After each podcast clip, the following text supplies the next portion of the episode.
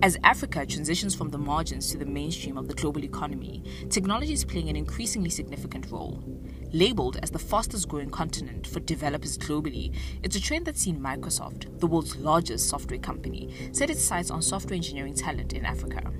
We're starting to see Africa burgeoning into a new era of tech on the continent, and we're here to explore how people from different walks of life are creating digital and tech solutions for the third world problems we face.